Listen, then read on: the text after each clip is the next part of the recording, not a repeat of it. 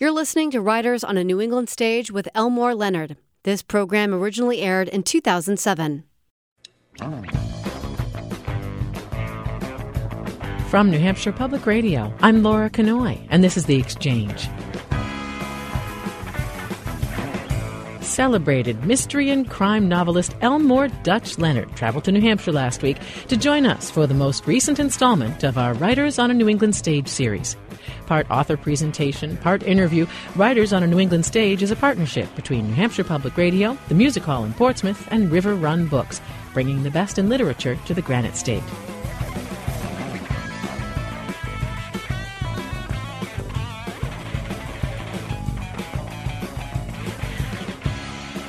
Elmore Leonard has been called the Dickens of Detroit, the author of 43 books over a 50 plus year career. His novels have attracted a wide range of fans due to their strong focus on dialogue, gritty realism, and ability to be turned into major motion pictures like Get Shorty and Jackie Brown.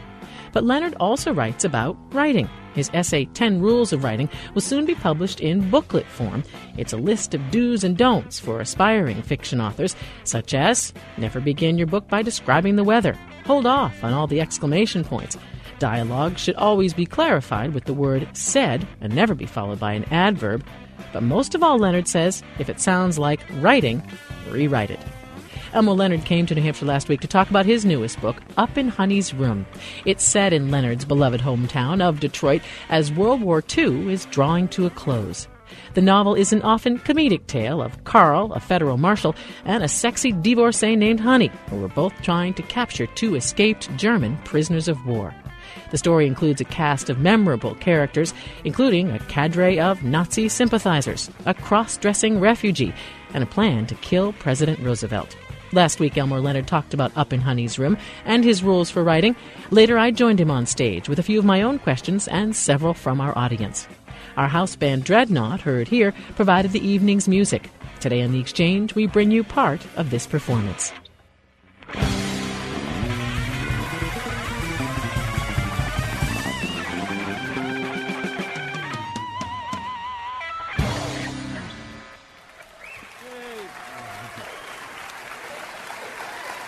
Thank you.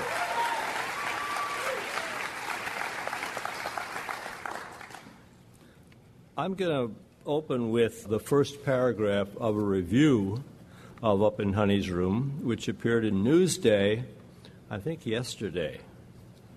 And it said, There are lots of different ideas about what makes a writer great, but among them has to be the ability to make the line, Have you ever been to Cleveland? Sound seductive. and I didn't know it was that seductive.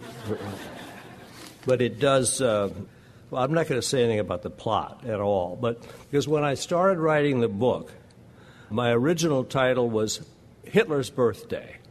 And I thought that was a terrific title. And all my friends liked it too. Hitler's Birthday, yeah. April the 20th, if you didn't know that. Then, of course, I told my editor, and she said, Hitler's birthday? She said, Hitler doesn't sell. Not anymore. You'll have to think of something else.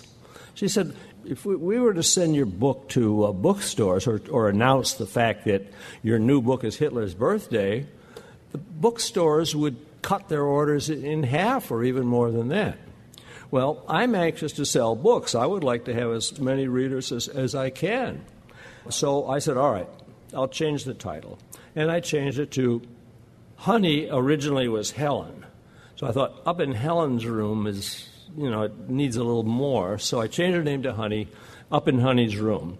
And then I thought, I, maybe I should end the book Up in Honey's Room. At least let's fulfill the title. And that happens. Everybody in the book, I think just about everybody, is up in Honey's room for the big finish. and, and it is, I think it's a big finish. Um, I never know how my book is going to end. I don't want to know because I make it up as I go along. And I like to sit down at my desk in the morning and I have an idea for a scene. I know what the next scene is, but I'm not sure yet whose point of view it should be told from. And that's important to me because I want to remain out of the book. I don't want you to be aware, the reader, of my sound. I want the sounds of the characters to prevail. So I'm always writing from a character's point of view. And the character might not be grammatical. You know, he might not be grammatically correct all the time, but I don't want uh, proper usage necessarily to get in the way of the sound of the story, because that's the way I think of my books as the writing, as a sound. It started with the main character, Carl Webster, was in The Hot Kid. He was a 1920s, 1930s federal marshal in Oklahoma. His dad was a Marine on the battleship Maine in Cuba Libre. And his, his dad was blown off the Maine when, when the ship was blown up. He comes home with a Cuban wife and has Carlos. Carlos in the beginning. Then he finally allowed people to call him Carl and went along with that. I liked Carl a lot, and I like the fact that he was kind of a show off and that his ambition was to be the most famous lawman in America. And he did enough to establish that in shooting bank robbers. And as I went along with him, developed another story that appeared as a serial in, um, New York Times in the magazine, 14 part serial. He brought his career up to 1945. And at the end of that serial, two prisoners of war, German prisoners of war, escaped from a camp in Oklahoma. Now, at that time, there were 350,000 German prisoners of war in the United States in about 500 different camps. And I didn't know that. I was in the Navy and I was in the Pacific in 1945. I came home in 46, and I don't think I really heard about it then either, that there were so many prisoners of war. Most of the ones in uh, the book, uh, most of the ones who were in the serial, were from uh, Rommel's Afrika Korps. And uh, they were they're very tough soldiers, and they they had to surrender because they ran out of gas. But they didn't feel that they were surrendering because they were beaten. They ran out of gas, that's all. But when they got to the United States and were in the camps, they loved it. They have three meals a day, they had their own cooks, they uh, had their own entertainment, they saw movies, they put on plays, they had a good time. They, very, very few of them escaped. I mean, for any length of time. They'd escape, go off, walk off for a few days, and then they'd get hungry and come back to the camp. So that's the way uh, I approached it, that two of them are going to escape, and Carl Webster is going to have to go after them, and he knows they're going to be in Detroit because one of them told him earlier they had become friends, and he told him that he lived in Detroit when he was a teenager for two or three years. So Carl's very sure they're in Detroit. Well, once he gets to Detroit, then uh, the story begins. It's a lot of fun to write it. In fact, all my books are fun to write because I never know what they're going to be about. Because I begin with characters and develop their attitudes and how they oppose one another, how they get along, how they fall in love, how they do whatever they do. And with that in mind, the first hundred pages or so, I don't have too much trouble. Then I get into the second hundred pages, and it becomes a little more difficult, and I have to begin to plot a little bit. And I don't like to plot. I wish I could just begin with an idea, with a terrific idea that you're dying to read, and I would just sit back and write it. But I don't do it that way. I don't begin with the idea. I begin with the characters. I begin with characters in situations and how they work themselves in and out of whatever the situations are. For example, Tishomingo Blues, I thought, guy dives off the top of an 80 foot ladder. I thought, what? He sounds like a pretty interesting guy. Let's find out about him, see what he does, you know. So I asked my researcher to see if he can find some high divers somewhere. So he found them. In uh, they were in the Florida Panhandle. We went down to talk to them. They were putting up the ladder at that time. And uh, that evening, they put on their show. We got to talk to them, have dinner with them, and, and uh, find out what they thought and you know what kind of guys they were. So I, I, I developed a story about a high diver who's been diving for quite a while, and he sets up at a casino, gambling casino in Mississippi, where he will put on his act twice a day. And then I found out, though, that that's all he does. He just dives. So then I have to bring some other Dixie Mafia in. I have to bring the bad guys in. I have to bring, you know, other characters in.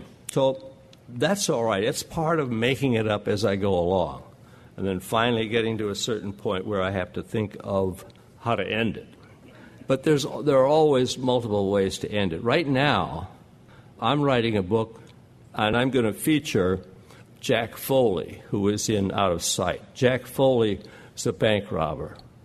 And in Out of Sight, at the end of Out of Sight, he had escaped in the beginning of the book. And in the end, he's being taken back to prison in Florida, where he's facing 30 years. I thought I want to use Jack Foley again because George Clooney played him. And Foley was one of George Clooney's favorite characters. And so my agent told him that I'm writing another Jack Foley, and, uh, and Clooney thought that was a great idea that I could come out and talk to him anytime I wanted. Of course, I didn't th- have anything to talk to him about. So I got him out of prison. And I didn't want him to escape again. He had already escaped once he had to get out free and clear. So he appeals the 30 years, and it's reduced to two and a half years with time served. So he gets out, and I thought, now who's the woman? Well, there's one I like very much. Her name is Dawn Navarro, and she's a psychic. We'll see what happens with her. But I think she and Foley, I see getting together to make money. Then I think, who's the bad guy? Well, I like Kundo Rey, who was in La Brava. And Kundo Rey was a Cuban who came to the United States when Castro opened the prisons and let all the bad guys come to Miami for their vacation. And Kundo Rey, I had a lot of fun with because he was a go go dancer. He, and he danced, he painted whiskers on his face and wore a little leopard skin jockstrap. And he danced go go, sometimes in gay bars, but more often in clubs where, uh, for ladies' night. Ladies' night, the ladies would slip their tips into his jockstrap. And he was, he was funny, but he also killed people. He had killed a few people but I liked him a lot, and I thought, I mean, he, I mean, he was, he was funny, and I thought, I hope he's still alive. So I, I opened La Brava toward the end, and Joe La Brava shoots him in the chest three times. And I thought, oh, God. But Joe La Brava had to get out of there for whatever was going on in the story. He couldn't wait to you know, feel a pulse or anything. He just left. So there was the opportunity. so that when the emergency guys get there, blood's coming out of his mouth. He's still breathing. They take him to the hospital, and he's in a coma for 62 days. And then once he wakes up and he's not handcuffed to the bed, probably was earlier, he, he believes, but not anymore because he was arrested for murder. He plays it cautiously. He listens to nurse aides speaking Spanish, and he hears them talking to a guy who's mopping the floor who has that Cuban accent, and he tells the guy from Cuba, Get me out of here and I'll make you rich. And the guy gets him out.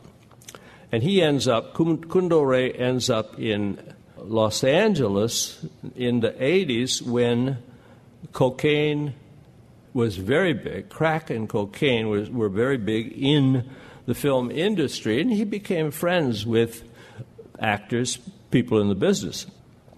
However, one of them snitches on him so that he can do time in California, federal time in California, except they don't want to prosecute him there because it would reveal who their snitch is, who's a famous actor. So they send him back to Florida for the murder charge, and this very beautiful, bright, young criminal attorney makes a deal with the uh, prosecutor 10 years. How about 10 years, second degree murder, and that's it? So he has to accept that. The same lawyer, beautiful young criminal lawyer, gets Jack Foley off. So that Jack Foley then goes out to. Uh, it's funny how I, I'm writing this now. You know, that's why I, I can talk about it more. It's, it's with me right now. You know, he's going to go out to uh, Venice Beach and live in a $3 million home. And Dawn Navarro, who everyone believes is married to Kundo Rey, is living in another million dollar home. And of course, they're going to meet. And they think, well, Kundo's got to have a lot of money. My God, he's got these homes. He's some of them he's even uh, he sold. I mean, he, he bought, and then when the prices went up, he sold them. So, where's his money? They know that he's got a friend by the name of Little Jimmy who runs a sports book. Little Jimmy is also Cuban. And he may be gay, but we're not sure.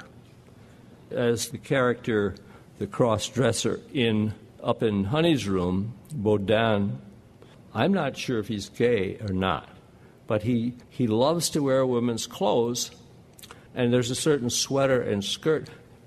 The head of the, the head of the spies, Vera, says, Listen, you can wear a dress at the party tomorrow night when she's going to bring in all the other spies. They're going to have a nice time. And he says, she says, you can wear the black with the sequins. And he says, oh, great. But he doesn't. He wears a gray sweater and skirt, and everyone thinks he looks really good. But he's the bad guy. If, if you're reading the book and you haven't quite seen him in action, well, keep your eyes on him because he's a bad, bad guy. But I liked him. I liked all my characters. I have an affection for all of them, I, even the bad guys who I can't help it. I mean, they can't help the way they are. They're either just dumb or lazy or, you know, they want to cut corners. They want to make a lot of money. And that's, it's okay with me. I can feel sorry for them that they're that way. I don't know how this book's going to turn out, but I think it's going to be good. And I'm hoping George Clooney will love it because then we'll get something going. The only thing I have going right now in the, in the movie business, well, actually, a couple of things. One, Kill Shot, a book that I wrote, what, 10 years ago maybe. Kill Shot was developed by John Madden, who directed Shakespeare in Love. And he wanted to remain true to the book. And he remained so true to it that the, the test audience weren't sure what was going on. Because in a book, I could suddenly send people out to Cape Girardeau, Missouri, and you, and you know that what's happening in the book, the reason. But in the movie, it just didn't quite work. So next Tuesday, John Madden is going to come to Detroit. And I'm going to be home for a couple of days, and he's going to show me the movie because he wants me to be pleased, which is unheard of in Hollywood that the director would be anxious for the guy who wrote the book, not the screenplay. The book wants him to be pleased. Well, I'll be pleased. I know I will because I like I like John Madden a lot. But I also would like to touch on this evening my rules for writing, which I came up with in the year 2000 when I was the uh, guest of honor at the BoucherCon, which is a gathering of mystery writers and uh, crime writers. And we all met in Denver, and I had to give a talk, so I thought, why don't I give a little talk on my rules, which I would make up that afternoon. But, but uh, rules that I had in mind, of course. At that time, they were sort of tongue in cheek, but they're not entirely tongue in cheek because they've caught on. There are people, there are journalists especially, who tell me those rules should be up on the wall in the sitting room, every city room, because they're true, they're accurate. So when I came off the stage after I read the rules, the guy said, Can I have that? I said, Yeah, and I handed him my rules. So, but I knew what they were. So, about a year later, the New York Times had a column going, Writers on Writing. And they said, uh, Would you do something for us? And I said, All right, I'll, I'll do my rules now and I'll elaborate on them and, you know, fill them out uh, so that maybe they'll even make more sense than originally. So, I wrote my rules. Now, these rules are going to be published I think, in the fall. There are only 10 rules because, you know, 10 is a good number for rules or. Uh,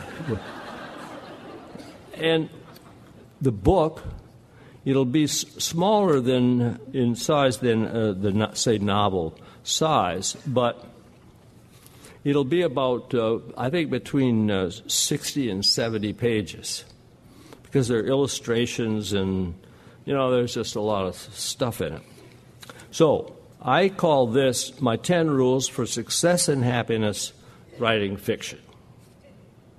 These are rules I picked up along the way to help me remain invisible when I'm writing a book, to help me show rather than tell what's taking place in the story. If you have a facility for language and imagery, and the sound of your voice pleases you, invisibility is not what you are after, and you can skip the rules. Still, you might look them over. The first rule never open a book with weather. If it's only to create atmosphere and not a character's reaction to the weather, you don't want to go on too long. The reader is apt to leap ahead looking for people. There are exceptions if you happen to be Barry Lopez, who has more ways to, to describe ice and snow in his book Arctic Dreams than an Eskimo, you can do all the weather reporting you want. Avoid prologues. They can be annoying, especially a prologue following an introduction that comes after a foreword. but they're, they're ordinarily just found in nonfiction. A prologue in a novel is backstory, and you can drop it in anywhere you want. There's a prologue in John Steinbeck's Sweet Thursday, but it's okay because a character in the book makes the point of what my rules are, are all about. He says, I like a lot of talk in a book, and I don't like to have nobody tell me what the guy that's talking looks like. I want to figure out what he looks like from the way he talks figure out what the guy's thinking from what he says. I like some description, but not too much of that. Sometimes I want a book to break loose with a bunch of hooptedoodle. Spin up some pretty words, maybe, or sing a little song with language. That's nice. But I wish it was set aside so I don't have to read it. I don't want hooptedoodle to get mixed up with the story. All right. Number three, Never use a verb other than said to carry dialogue. The line of dialogue belongs to the characters. The verb is the writer sticking his nose in. But said is far less intrusive than grumbled, gasped, cautioned, lied. I once noticed Mary McCarthy ending a line of dialogue with, She asseverated, and had to stop reading and get the dictionary. Never use an adverb to modify the verb said, he admonished gravely. To use an adverb this way, or almost any way, I say is a mortal sin. The writer is now exposing himself in earnest, using a word that distracts and can interrupt the rhythm of the exchange. I have a character in one of my books tell how she used to write historical romances full of rape and adverbs. and then, those books, those, those historical romances always had a lot of adverbs and exclamation points. And that rule number five, I say keep your exclamation points under control. You are allowed no more than two or three per 100,000 words of prose. If you have the knack of playing with exclaimers the way Tom Wolfe does, you can throw them in by the handful. He just has fun with them. Never use the words suddenly or all hell broke loose. This rule doesn't require an explanation. I have noticed that writers who use suddenly tend to exercise less control in the application of exclamation points. Use regional dialect, patois, sparingly. Once you start spelling words in uh, dialogue phonetically and loading the page with apostrophes, you won't be able to stop. Notice the way Annie Proulx captures the flavor and Wyoming voices in her book of short stories, Close Range. And in that book is, the, is the, what became a movie about the two gay cowboys. And she's, she's quite a good writer. Avoid detailed descriptions of characters, which Steinbeck covered. In Ernest Hemingway's Hills Like White Elephants, what do the, quote, American and the girl with him, end of quote, look like. She had taken off her hat and put it on the table. And that's the only reference to a physical description in the story. And yet we see the couple and know them by their tones of voice, with not one adverb in sight. Don't go into great detail describing places and things, unless you're Margaret Atwood and you can paint scenes with language or write landscapes in the style of Jim Harrison.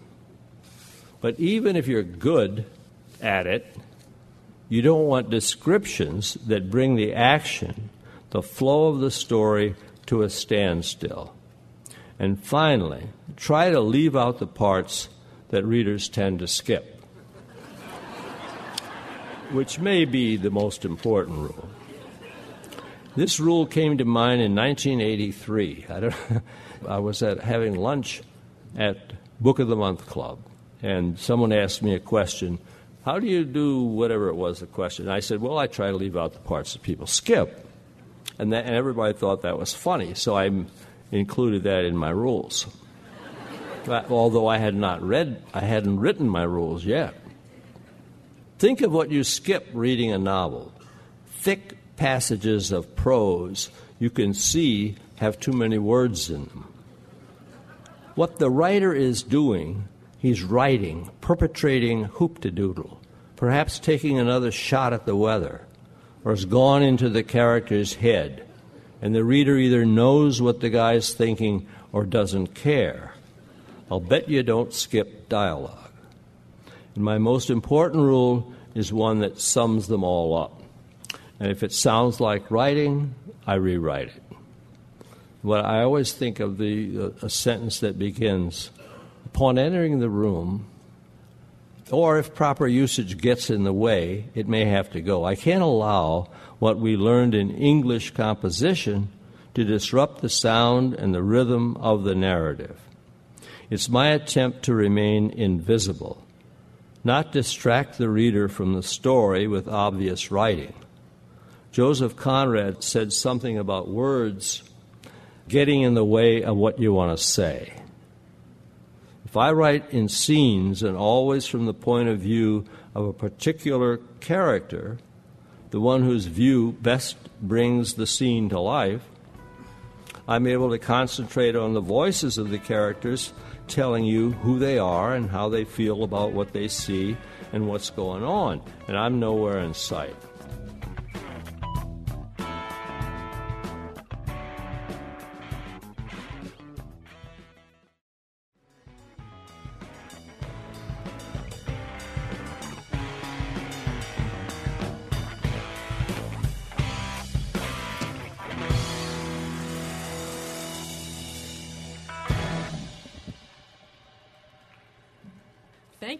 You, Dreadnought. Did you know that's our theme song that Bob Lord composed and uh, wrote for the Exchange? So thank you especially, Bob. It's wonderful. And how great to be back here at the Music Hall for yet another edition of Writers on a New England Stage. And I see a full house out there. That's terrific. It's wonderful to be here. And it's great to be here with Elmore Leonard. And uh, this book brings us back into a piece of World War II history that's often overlooked. You know, we're so focused on the battles in Europe and the battles in Japan. This is a piece of history that we don't write about that much. Worries about Germany right here on the home front, uh, worries about Nazi sympathizers, worries about escaped prisoners. How valid were those worries that, you know, maybe the Nazis were really quite active and we're going to do some bad stuff right here? But they weren't successful. And that was the main thing. There were saboteurs who came, were dropped off by uh, submarine, and uh, they had uh, plans to blow up factories, but never came to pass. They were captured almost immediately, and, and several were uh, executed. The, the Nazi spies in Detroit were very inept. They didn't know what they were doing at all. There was one woman who did go to spy school in Germany, but as soon as they began to uh, concentrate on her, she gave up. And then she gave all her uh, people up, too. But none of them was any good to begin with. It's interesting because the Nazis were good at lots of things. It's kind of yes. surprising that they didn't successfully blow up our factories that were making bombs and, and tanks and so forth. Well, we were too far away. I think that was the main reason. But the concern that people had then, that is expressed in the book, was real at the time. Yes, it was. And they might have done something. But as I point out in the book, the head woman, who is uh, Ukrainian, who becomes a spy for the Germans, what they would love her to do more than anything is find out where the planes are being manufactured, uh, where light aluminum is being manufactured, so they could uh, then somehow destroy these plants because they were being bombed twice a day, you know. And she was getting absolutely no cooperation at all from Germany. So it, it was just a question of whether how long the spies in the United States were going to last. You know, uh, one of the spies in your book, Vera, a character who I like a lot too. She is supposed to be spying for the Nazis. She's in Detroit. She's supposed to tell them about what the war machine, the industrial war machine, is doing there in Detroit. What specifically were Detroit Industries doing, uh, Mr. Leonard? You know, Studebaker, Chrysler, Packard, uh, Henry Ford you write in the book, he was very much caught up in war production, as was everybody else, but was kind of conflicted about the war at first. Well, at first. But as soon as America entered the war, then he changed his mind and he became wholeheartedly for let's get going and build what we need. And they did an incredible job. Detroit became the arsenal of democracy. You know? Yeah, we forget that.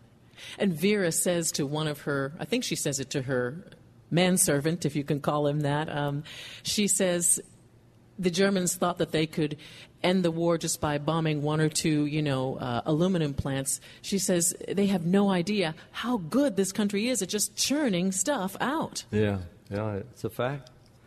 And turning it out so much quicker than originally. You were in Detroit during the build-up to the war. As you said, you served in the war yourself. How did your own experiences during that time shape this novel, contribute to this novel? Well, I didn't remember. I was in the Navy. In fact, I was in the Seabees construction battalion of the Navy. And I was in the Pacific from 1943 until January of 1946.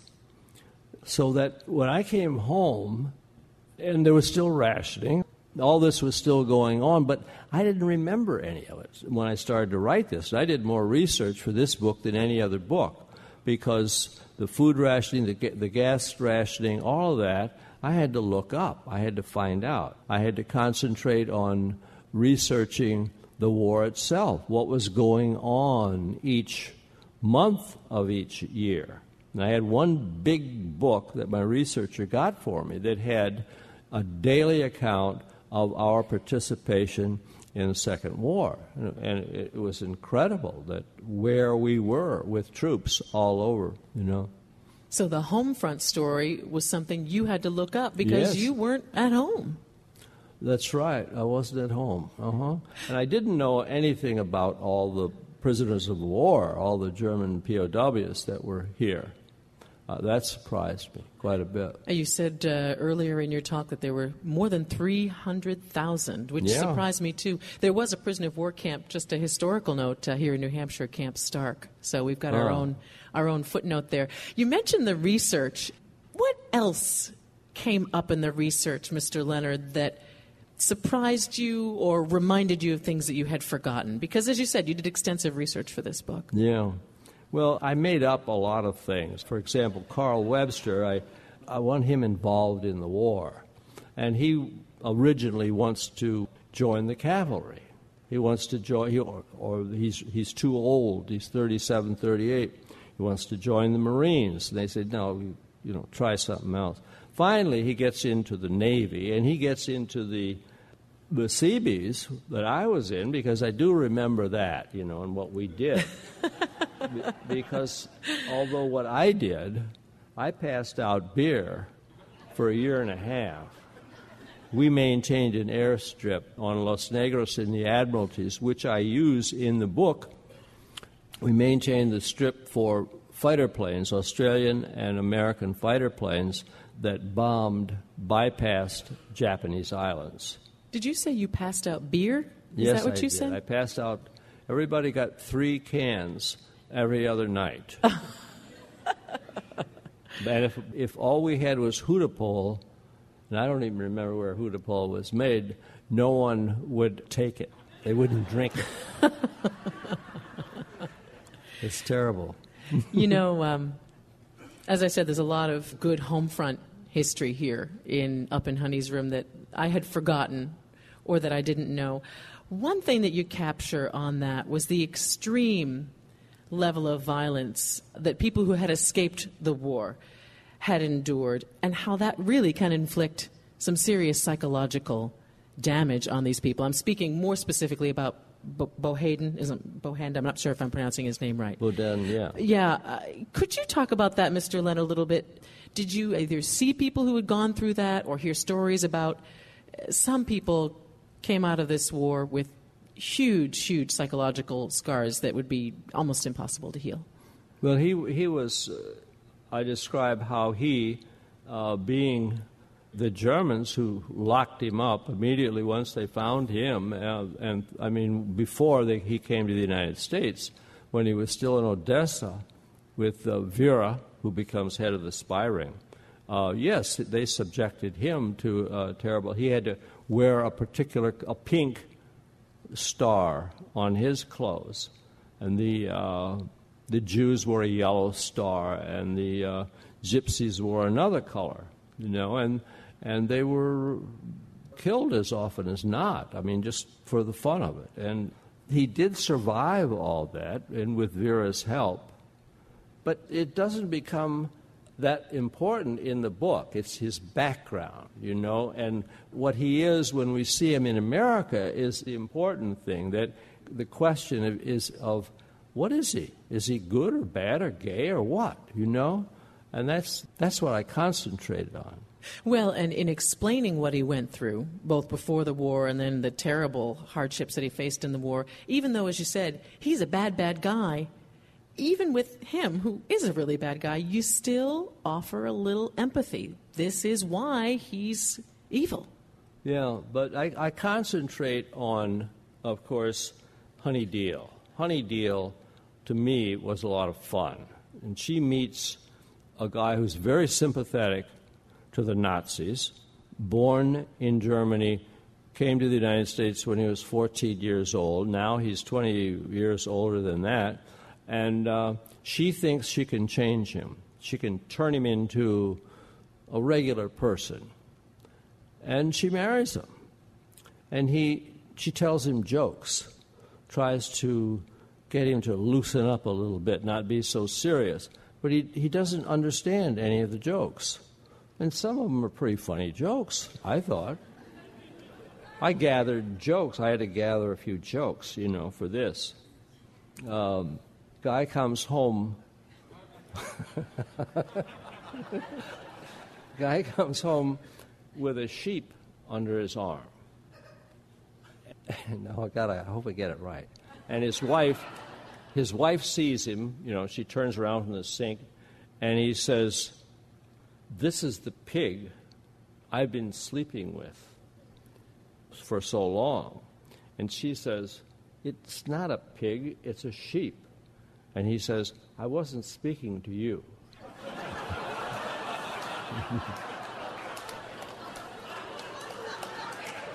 and Walter didn't get it. He didn't get it. That's Walter Honey Deal's German husband that she's Yeah. married to for a year, who's part of this whole Just plot, which we won't give away. Yeah. We won't give away this story. No. You know, Mr. Leonard, uh, this series is writers on a New England stage, and we do spend some time focusing just on the writing process. And you gave us our 10 rules, your 10 rules of writing earlier, and, and that was great. And it inspired a couple other questions from me, if I could ask you just a couple now. Someone asked you once, I'm an aspiring writer, how to get started. And you said, develop your own style by imitating. Begin by imitating. Can you explain that? Well, I imitated Hemingway back in the early, Hemingway, yeah. the late was- 40s and early 50s. I, I imitated uh, Hemingway, as so many, many thousands of people did, because he made it look easy. But finally, I realized, and when I was writing uh, westerns, I would open up for Whom the Bell Tolls. When I was getting up at five o'clock in the morning to write a couple of pages before going to work to write Chevrolet ads, I couldn't get out of there fast enough. The idea was I would just study him very, very, see what he'd do and what he didn't do. But one thing that he didn't show to me was that he had much of a sense of humor. And I felt I had a sense of humor and I wanted to exercise it. I, I wanted to have at least a character or two with an attitude that they thought most things were funny. And so I, be, I found Richard Bissell. Richard Bissell wrote Seven and a Half Cents in about the mid 50s. That was turned into The Pajama Game. And he wrote another book, Say Darling, about the fact that it was turned into the pajama game and what he had to do with it. But he also, but mainly he set stories on the Mississippi River where he was a pilot. He was a professional pilot, and he would take the boats that pushed the barges, quarter of a mile of barges up and down the Mississippi River. And uh, he wrote stories set on those ships and I love the characters and the dialogue, the way they talk. And this was real to me, and that's what I wanted to do. I wanted to get real people into my stories. That they're not heroes; they're people that you could know easily. So it's okay to develop your own style by imitating, even though that seems Well, I counterintuitive. think, well, you, I think you've got to start that way. And I would, I would copy a paragraph, say, of Hemingway on, on my typewriter. And then I would write the next paragraph, you know, to see how it sounded. And then I'd look in the book to see what he said, you know. And th- this, this is just exercise. This is how to learn to write. You got to write to learn to write. You got to write a lot. You got to. I think it takes though about a million words, you know, which could be in quite a number of books, to uh, have any confidence in your style, in the way you tell a story. I don't think there's much style in what we read in, say, very, very popular writers. We, we see a style in in literary writers, but we don't see the style in uh, so much in well people who are on the New York Times list at the top of the list who are who are just kind of turning it out because they're concentrating on plot rather than characters. How much of your characters, and that's so important to you, your character development, their dialogue, how much of those characters, Mr. Leonard, infiltrate your life? When you're in the midst of writing a novel, how much are they in your head all the time? They, well, they are. They're in my head all the time. They, and they're real. They are real to me. And uh, I know them, some, I, I know most of them better than I, than I know friends of mine. uh, but I was I was on uh, Charlie Rose one night, and Martin Amis was waiting to go on after me, and uh, he had interviewed me once in Los Angeles in a program called uh, I forgot what it was called. Anyway, he had interviewed me, and I felt that I should have been interviewing him, but I wouldn't know what to ask. Because as I explained to Charlie, I said, Martin Amis is a literary writer. He has the language. He's telling the story. He can do anything he wants. He can be the omniscient author. He can do scenes. He can do what he wants. I have to use my characters. I have to use their point of view because I don't have the language. I don't feel that secure with me telling the story using a lot of narrative. Because most writers don't use nearly as much dialogue as I do.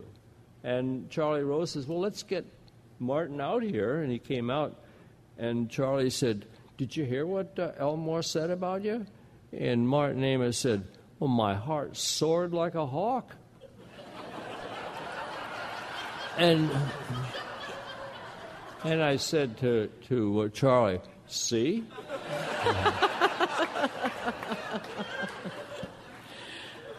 I want to ask you a couple from the audience, too. Yeah.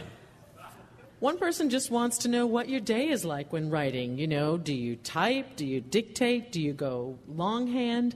I'd add to that, what's your routine? You know, some writers sort of scatter it here and there, others sit down for a strict eight hour day. What, do you, what is your style like? Well, I sit down for the full day, but I'm starting a little later as I get older. But once I sit down, I'm into it. I'm, I'm, I'm there, and, and uh, it, it gives me more pleasure than anything. Uh, I, I write in longhand, and I, but I type as I go along. I'm, I'll, I'll write in longhand until I run out of gas, or it just isn't se- seem to be working. Then I'll stop and I'll type that. And uh, if I get three or four pages a day, that's fine, an eight hour day. It used to be easy to do uh, four or five pages a day in eight hours. But I, I don't have an answering machine for my phone. I, the phone rings, I pick it up. Because I don't want to have to, I don't want to be obliged to call someone who leaves a message because I can just tell them, pick it up and say, I'm busy and and uh, when you say type, Mr. Leonard, do you mean type onto a word processor, or do no, you mean type type? I don't have a word processor. No, I haven't had time yet for that because I think I would be distracted so easily and I'd be looking up I would be looking at things that I would find, you know? Because everyone who tells me about it, that's what they do. They will waste a whole day looking up things you know, that they find. And, and I don't want to fall into that yet. I think after I finish this book, maybe I'll learn how to at least learn how to get my uh, boarding pass. Uh, I've got a couple the, more good ones for you, actually. All right. This is a good one. Uh, have you ever abandoned a novel? One. Just one. A producer asked me if I would write us a book about migrant workers, migrant workers who strike, and what that entails. And uh, I said, okay. So I wrote about a hundred pages and sent it to him, and he said, "This isn't what I want at all." Well, so I took all those and I hung them up for parts. That uh, most of the, most of it then I used in uh, Mr. Majestyk. Mr. Majestyk I wrote as a screenplay, an original screenplay. Charles Bronson was in it. It was a $2 million budget. It, it made $18 million. And last month, I got a residual check. I mean, it's still paying residual checks 33 years later. It's still paying. So that was uh, a smart move. But my m- movies that I've written are, are not. I don't have my heart in it because I don't. I don't care for screenwriting at all. It's you're, you're involved you, uh, with too many people. Speaking of films, I read a quote from you that said, "I'm not concerned how close a movie comes to my book." No, I'm not. Most authors I'm, care very deeply. Well, I, I the chances are it won't be that close to the book. The chances are it won't be a good movie because most because most movies aren't any good. You know, I don't know how good movies are made, but there are good movies, and uh, I would like to be involved in more good movies, but I'm not going to write anymore. It's just it's writing to order. It's writing for someone. It isn't creative writing to me. Someone wants to know Do you ever get stuck on what comes next? If so, how do you get around it? If not, please make something up so I don't feel like a failed writer. No. You, well, if you're stuck, then uh, go out to the kitchen and get some peanuts or something. or take a telephone call or just interrupt it for a little bit and then get back and then you'll it'll be clear to you what you should what comes next. I have another question for you. This came from a friend of mine Elmore Leonard. He writes a lot about crime and shady characters. Has he ever been involved in crime or shady characters no um, friend of mine not a friend guy I, I, I met at telluride film festival he said, I did a little time. I did three years, had to do with uh, drugs. And uh, it amazed me that these guys talk exactly the way your characters talk. Where do you get all that? And I said, Well, I, I, I pick it up. I, you, I just I read. You know, you just make up a lot of it. I said, "What were you? Uh, what were you in for?" He said, "Oh, well, marijuana." He said, "I couldn't prove that the marijuana I had was for my personal consumption. I said, Well, how much did you have? He said, 400 pounds.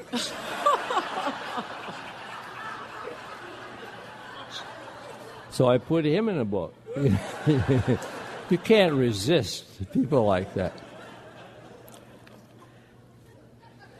You were describing earlier the book that you're working on now, and you said that you were pulling this character from this past book and this character from this past book. Is that the first time you've done that in such a big way? I know with Up in Honey's Room, Carl is from a previous book, but is that the first time you've done that so extensively? I think it is, yeah.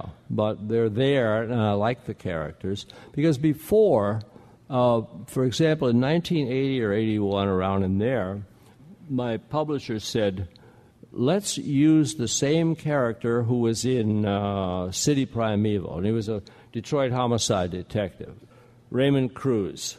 Let's use him in the next book. So I did, and I and I uh, wrote the book and sent it to my agent in Hollywood, and he says, "You got to change this guy's name because Universal, no, United Artists owns him now. They bought the book." And if they don't want to buy this one, we're out of luck. We can't show it to anybody, so change his name. So I changed his name from Raymond Cruz in this next book to Bryan Hurd. And I went through the whole manuscript and crossed out Raymond and put in Bryan Hurd. But I missed one place. One place in the book was published with Raymond. I forgot what page it's on. But Raymond shows up on that one page. And people, not many, they don't read that closely. A few people said, Who's Raymond? but I left it, I've always left that in there, you know, to see if they're paying attention.